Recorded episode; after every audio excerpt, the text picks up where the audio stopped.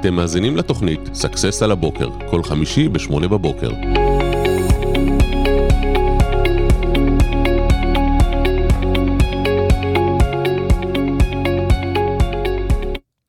בוקר טוב לכולם ובוקר טוב לפרדי פליישר, מה שלומך? בוקר טוב אלעד, ברוך מה השם, מה העניינים? שלומך?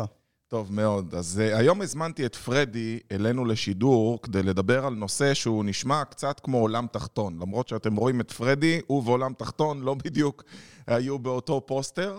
אבל אם אנחנו מדברים על uh, בוררות, למה בוררות uh, נשמע תמיד כמו עולם תחתון? ככה לפני שאתה מציג את עצמך. בוקר טוב. קודם כל, אתם רואים, אני עם חליפת איומים, או, פשוט. אתה אומר, זה חלק מה, מהכלי עבודה של מי שמתעסק בבוררות. חלק מהאווירה, למרות שזה מאוד לא נכון, אבל זה מה שהתקבע ב- בציבור, באופן אה, סאטירי. כן. אז רק uh, ככה, בוא תציג את עצמך, כדי שיכירו, כי אני כבר מכיר טוב. שמי פרדי פליישר, אני סמנכ"ל בחברת בנייה, מאחוריי קריירה בהייטק, ואני גם בורר, אה, בעיקר בתחום העסקי, אבל אה, אה, בכל תחום שמונח לפניי, כי בוררות היא בראש ובראשונה אה, עבודה עם אנשים. אוקיי, אז בוא נבין רגע מה, מה זה בעצם אה, מקצוע בוררות, מתי זה בעצם מגיע.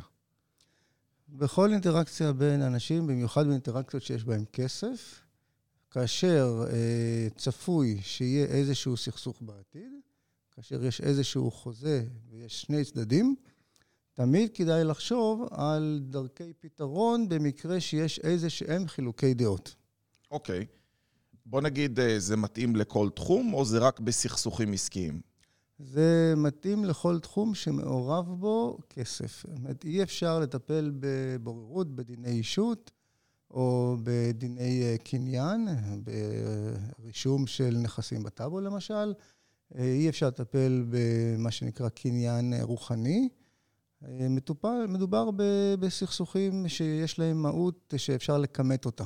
בכסף. למה, למה להעדיף ללכת לבוררות אל מול אה, בית משפט? הרי יש חוק במדינת ישראל, ונגיד אם אני כועס על אה, קבלן שבנה לי, ואני חושב שהוא בנה בצורה לא תקינה, אני אלך לבית משפט, והבית משפט יכריע. קודם כל חייבים להבין, בוררות היא עניין חוקי, היא כפופה לחוק, היא מנוהלת על פי, על פי חוק הבוררות. זאת אומרת, אוקיי. אנחנו לא יוצאים פה חס וחלילה מחוץ לחוק, אנחנו לא עושים משהו שהוא בניגוד לחוק, ואנחנו בהחלט לא אה, עולם תחתון. כן? הכל כפוף לחוק, מבוצע לפי החוק. למה ל- ללכת לנתיב הזה? בפשטות, אה, בית המשפט נסמך על אה, רגולציה, על אה, כללים ועל משמר בית המשפט. בוררות נסמכת על קשרים בין אנשים. זאת אומרת, המטרה של בוררות היא לפתור דברים בצורה אינטראקטיבית בין הצדדים, בצורה שאפשר אפילו לקרוא, לקרוא לה ידידותית. אפשר לפתור סכסוכים בצורה ידידותית? כן. איך, איך תהליך הבוררות אה, מתבצע בעצם? קודם כל, ברגע ששני אנשים אה, מתחילים איזושהי התקשרות, אה, כמו בכל חוזה שאנחנו מכירים, כאשר יש את הסעיפים הסטנדרטיים שאומרים מה יקרה אם, צריכים להוסיף סעיף שנקרא תניית בוררות. זאת אומרת, זה בהסכם שאנחנו חותמים עוד לפני ש... מומלץ, עוד לפני שיש סכסוך. זאת אומרת, מומלץ. כי אה, אחרי שיש סכסוך, קשה לפעמים לצדדים לשבת ביניהם ולדון על דרכי הפתרון, ואז אחד מהצדדים מושך אה, לכיוון בתי המשפט, כי שמה הוא מחייב את הצד השני להגיע. הוא בעצם כופה עליו להיכנס להוצאות ולאיזשהו סוג של עצירה של החיים ולהיכנס לנתיב שהוא פחות נעים. כאשר חושבים מראש על האפשרות לחילוקי דעות, מכניסים תניית בוררות, בשלב שעדיין כולנו חברים, חושבים על זה ביחד, מנסחים את זה ביחד, רצוי בעזרת עורך דין, ואז אם חס וחלילה ה- יש סכסוך וצריך אה, צד שלישי שיעזור בפתרון, כי לפעמים כשאנשים מסוכסכים הם לא, מה שנקרא, לא רואים בעיניים. נכון. הם שכחו שהם כל 30 אחד שנה רוצה היו... להוציא את העיניים אחד לשני. הם שכחו שהם היו חברים 30 שנה, ולפעמים האינטראקציה העסקית היא לא חד פעמית. לפעמים האינטראקציה העסקית היא לא עם אדם שאתה לא מכיר. לפעמים אתה מבצע אינטראקציה עסקית עם מישהו שאתה מכיר שנים אחורה, ואתם חברים בעצם. אבל כשיש סכסוך, זה, זה נעלם. ואז, במקום אה, לחשוב אה, איך פותרים את זה ולנסות להגיע להסכמות עכשיו, לבוררות, שלפעמים זה קשה, הברירת מחדל היא למשוך את הצד השני בכוח. אם יש תניית בוררות, יש לה עדיפות. ואז בעצם מפעילים את הסעיף החברתי, נקרא לו. זאת אומרת, גם אם, אם מישהו תבע מישהו, אבל בהסכם ביניהם היה כתוב סעיף בוררות, קודם כל הוא יכול לחייב, הוא אומר לא, קודם קבענו שהולכים לבוררות? בדרך כלל בית המשפט יעכב את עצמו. והוא יחייב ללכת לתהליך בוררות, או שאני יכול לוותר על תהליך הבוררות? לא, בדרך כלל בית המשפט יעכב את עצמו. המשמעות היא שבית המשפט יאמר לצד שפנה אליו, כאשר יש תניית בוררות, והצד השני לבוררות אה, יתנגד להליכה לבית המשפט, בית המשפט תמיד אה, רואה את שני הצדדים, הוא יעכב את עצמו ויחזיר את ההליך לבוררות. הבנתי. האם תהליך הבוררות נקבע הבורר כבר בשלב חתימת ההסכם, או שאומרים נבחר בורר אם נסתכסך? ניתן, אבל רצוי מאוד לקבוע מנגנון לבחירת בורר. תן דוגמה. אה, לשכת אה, עורכי הדין, לשכת המהנדסים והאדריכלים. זאת אומרת, פונים איזשהו... אליהם והם ממנים לנו? כן, איזשהו אה, לשכת בוררות. ואז אתה יכול להיות סמוך ובטוח שקודם כל תקבל מישהו שהוא ניטרלי. אף אחד לא, לא דיבר איתו לפני כן. וברוב המקרים גם תקבל אדם מקצועי. מדהים.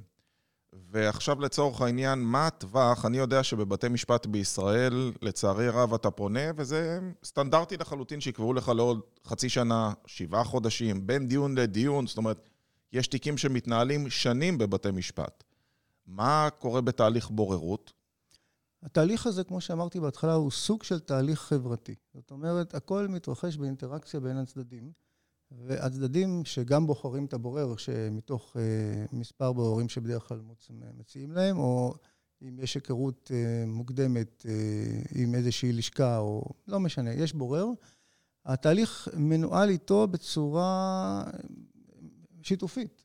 זאת אומרת, אומרים לו מתי נוח לנו, לכל הצדדים, כולל הבורר, להיפגש. זה יכול להיות יום אחרי יום, זה יכול להיות פעם בשבוע. בדרך כלל הבוררות היא מהירה מאוד. מה הזמן הממוצע שלוקח לעשות בוררות, כאילו מניסיונך?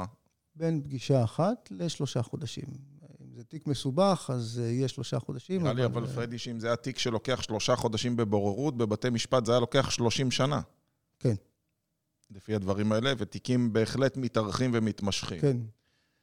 בבוררות יוצא פסק דין, איך זה הולך? יוצאת החלטה, החלטה היא משותפת, הבורר מחליט, זה כמו גישור. הבורר מחליט.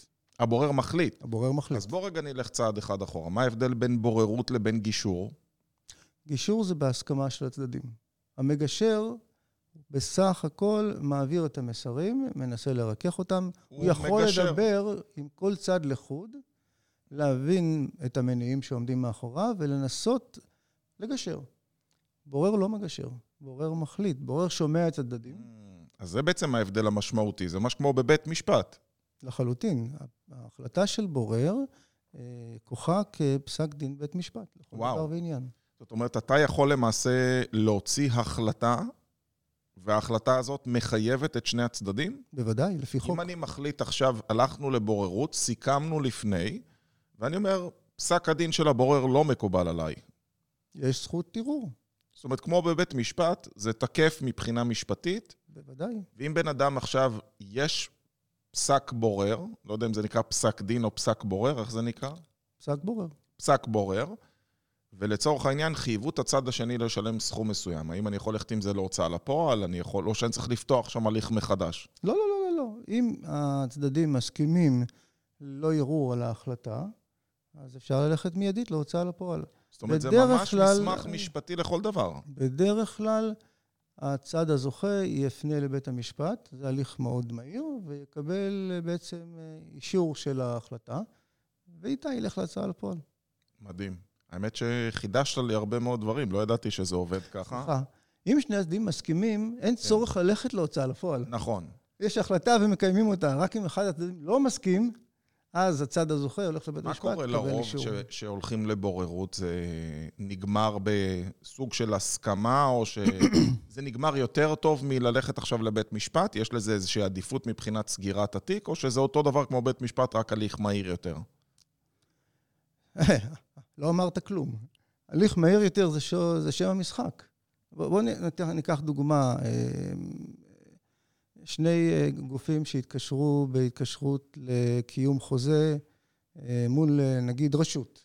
אוקיי. ועכשיו יש איזשהו סכסוך, ו... או לא, לא משנה, כל גוף שהוא זה לא משנה כל כך, אבל רשות זה מקרה קלאסי. והעבודה נעצרת. עכשיו, העבודה נעצרת זה גורם נזק לשני הצדדים. גורם נזק רציני גם לצדדים שלישיים לפעמים, במיוחד אם זה עבודות פיתוח, למשל, או עבודות בנייה. לפעמים, אם ההליך יסתיים לטובת צד אחד או צד שני בעוד אה, שלוש או חמש שנים, זה לא משנה. הניתוח הנזק, הצליח, החולה מת. הניתוח הצליח והחולה מת. אז הזמן הוא שם המשחק. בנוסף, ההליך הוא, כמו שאמרתי, הוא חברתי. אין, אין אה, צורך לעמוד כשהבורר נכנס, אין צורך, אפשר לדבר. בורר הוא בן אדם, הוא המחליט, אבל מדברים איתו. איזה הכשרה צריך בורר? זאת אומרת, איך אומרים, מי הסמיך אותך להיות בורר? אני גם יכול מחר להיות בורר? א', כן. כל אה, אדם ששני צדדים ניצים יבחר בו, יבחרו בו להיות אה, משכין השלום ביניהם, ויקבלו את ההחלטה שלו, יכול להיות בורר. אבל אה, אני במקרה עברתי הכשרה, גם באוניברסיטת בר אילן, גם בפילת. אה, למדתי את זה, למדתי את החוק. אה, אני חושב ניתחנו שרצוי מקרים. שלבורר יהיה ניסיון חיים, ורצוי אפילו ניסיון מקצועי זה- בתחום שעליו הוא הולך אה, לפסוק. בלי זה, זה לא יהיה. בהחלט. לך יש תחום התמחות מסוים כן, בבוררות? תחום הנדל"ן, התחום המסחרי, וגם תחום הביטוח. שלושה תחומים שעסקתי בהם, או עוסק בהם בפועל בהווה. מדהים. ותאמר לי, רשויות או גופים אה, יותר מוסדיים מסכימים לבוררות, או שלרוב מי שחותם על בוררות זה רק אה, בין עסקים קטנים לעסקים קטנים? בעיקר ובהגדרה. יש גופים שעוסקים אך ורק בבוררות. רשויות מקומיות נוטות מאוד מאוד להשתמש בבוררות, זה נוח למה? להם, כי ההליך זה- אה, חסוי, ובעיקר אין בכך יצירת תקדים. אה, וואו. אולי תסביר בכמה מילים במה מדובר למי שלא מבין במה מה זה כן. אומר. הליך משפטי הוא הליך אה, ציבורי, הוא הליך שחשוף לכל, והליך הבוררות בהגדרתו הוא הליך פרטי וחסוי. זאת הסיבה, דרך אגב, שאי אפשר לעשות בוררות בדיני משפחה, אה, מלבד זה שזה מטופל בבתי הדין ה- של המשפחה או בתי דין רבניים. אה, אתה לא יכול לקבוע, או אי אפשר לטפל בזכויות אה, קניין של נדל"ן, כי ההליך הוא לא ציבורי. אתה חייב שיהיה פה הליך ציבורי. בוררות היא הליך פרטי, הליך דיסקרטי, אה, הליך שאם, שאסור לצדדים לפרסם את אה, מהלכו ותוצאותיו. הבנתי. זאת אומרת, הם מנסים למנוע בעצם אה, מהלך שבו... ואז יש גופים, ובעיקר רשויות, שמעוניינות לנהל הליך כזה, מכיוון שגם אם הם יפסידו, אז לא תהיה לזה השלכה לעתיד, כי זה לא יהיה תקדים. הבנתי. מבחינת אה, עלויות ניהול תיק, איך ההתייחסות של אה, הליך בוררות אל מול ניהול תיק בבית משפט? הרבה הרבה יותר זולה. קודם כל, אין את אגרות הפתיחה, אה, הזמנים יותר נוחים, וזה גם כן חוסך כסף, והעלויות הן סבירות בהחלט. אז למה לא בעצם כולם הולכים להליך של בוררות? זה נשמע הליך שהוא יותר זול, יותר מהיר, יותר ידידותי, אין בו תקדימים, אז אה, למה רוב האנשים שומעים על זה עכשיו פעם ראשונה? אה, אמרת ידידותי, כשמגיעים לסכסוך אין יותר ידידות, והליך בוררות חייב להיות בהסכמה. ולכן עדיף להחליט עליו כשעדיין חברים. כאשר יש סכסוך מאוד קשה, בעצם הצד שרוצה לתבוע מושך את הצד השני. אז הוא כבר לא כל כך יכול להשיג ממנו הסכמה לבוררות בשלב הזה, אלא אם כן עורכי הדין אה, יתעלו קצת על עצמם ויבינו שלטובת כל הצדדים, חוץ מאשר הם עצמם, כבר פסלת זה את. כל הרעיון. אני לא רואה לא, שום עורך לא- דין אה, ממליץ ל- ללקוח שלו, אל בהחלט. תשלם לי, לך לבורר. לא, לא, יש בהחלט. יש? יש, כן? בוודאי. רוב עורכי הדין הם אנשים אה, מוסריים, הם רואים את טובת הלקוח שלהם, הם עושים את כל השיקולים, והשכר שלהם לא תמיד נגזר או נגזל פר דיון, אלא יש שכר לתיק, והעורך דין גם רוצה לגמור את העבודה כשיש לו עדיין את כל השערות על הראש והם עדיין לא הלבינו. זאת אומרת שבשלב מסוים הוא יגיד, אולי עדיף שתלכו לבוררות במקום להיות אצלי, ובזה נגמור את התיק. כאשר חשוב מאוד לגמור תיק מהר, כי יש לזה משמעויות כלכליות רציניות, אז uh, עורכי דין ילכו לכיוון הזה, בהחלט. זה לא פוגע בהם, זה עוזר ללקוח, זה עוזר לכל הצדדים. מדהים. פרדי, למדתי המון על אה, בוררות, אני חושב שזה היה ממש ממש חשוב לכל מי שבעצם uh, שוקל להיכנס. יש איזה סעיף uh, שאתה אומר שכדאי להוסיף לכל הסכם, או בכל פעם שאני הולך לשבת עם בן אדם לעשות איתו עסקה, אני אומר, קודם כל בוא נלך לבורר? בוודאי. פשוט לציין שבמקרה של סכסוך או מחלוקת, העניין יופנה לבוררות. וצריך להגיד לאיזה גוף? נגיד ללשכת לא עורכי הדין, שיקבעו לנו כבורר? רצוי. לא חובה, רצוי. הבנתי.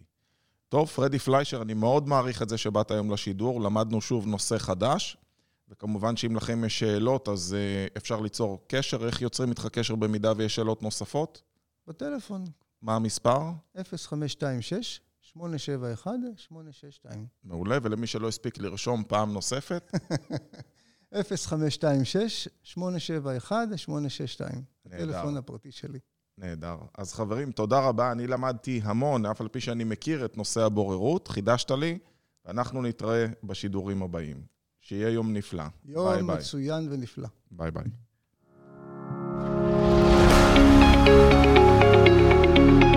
אתם מאזינים לתוכנית Success על הבוקר, כל חמישי ב-8 בבוקר.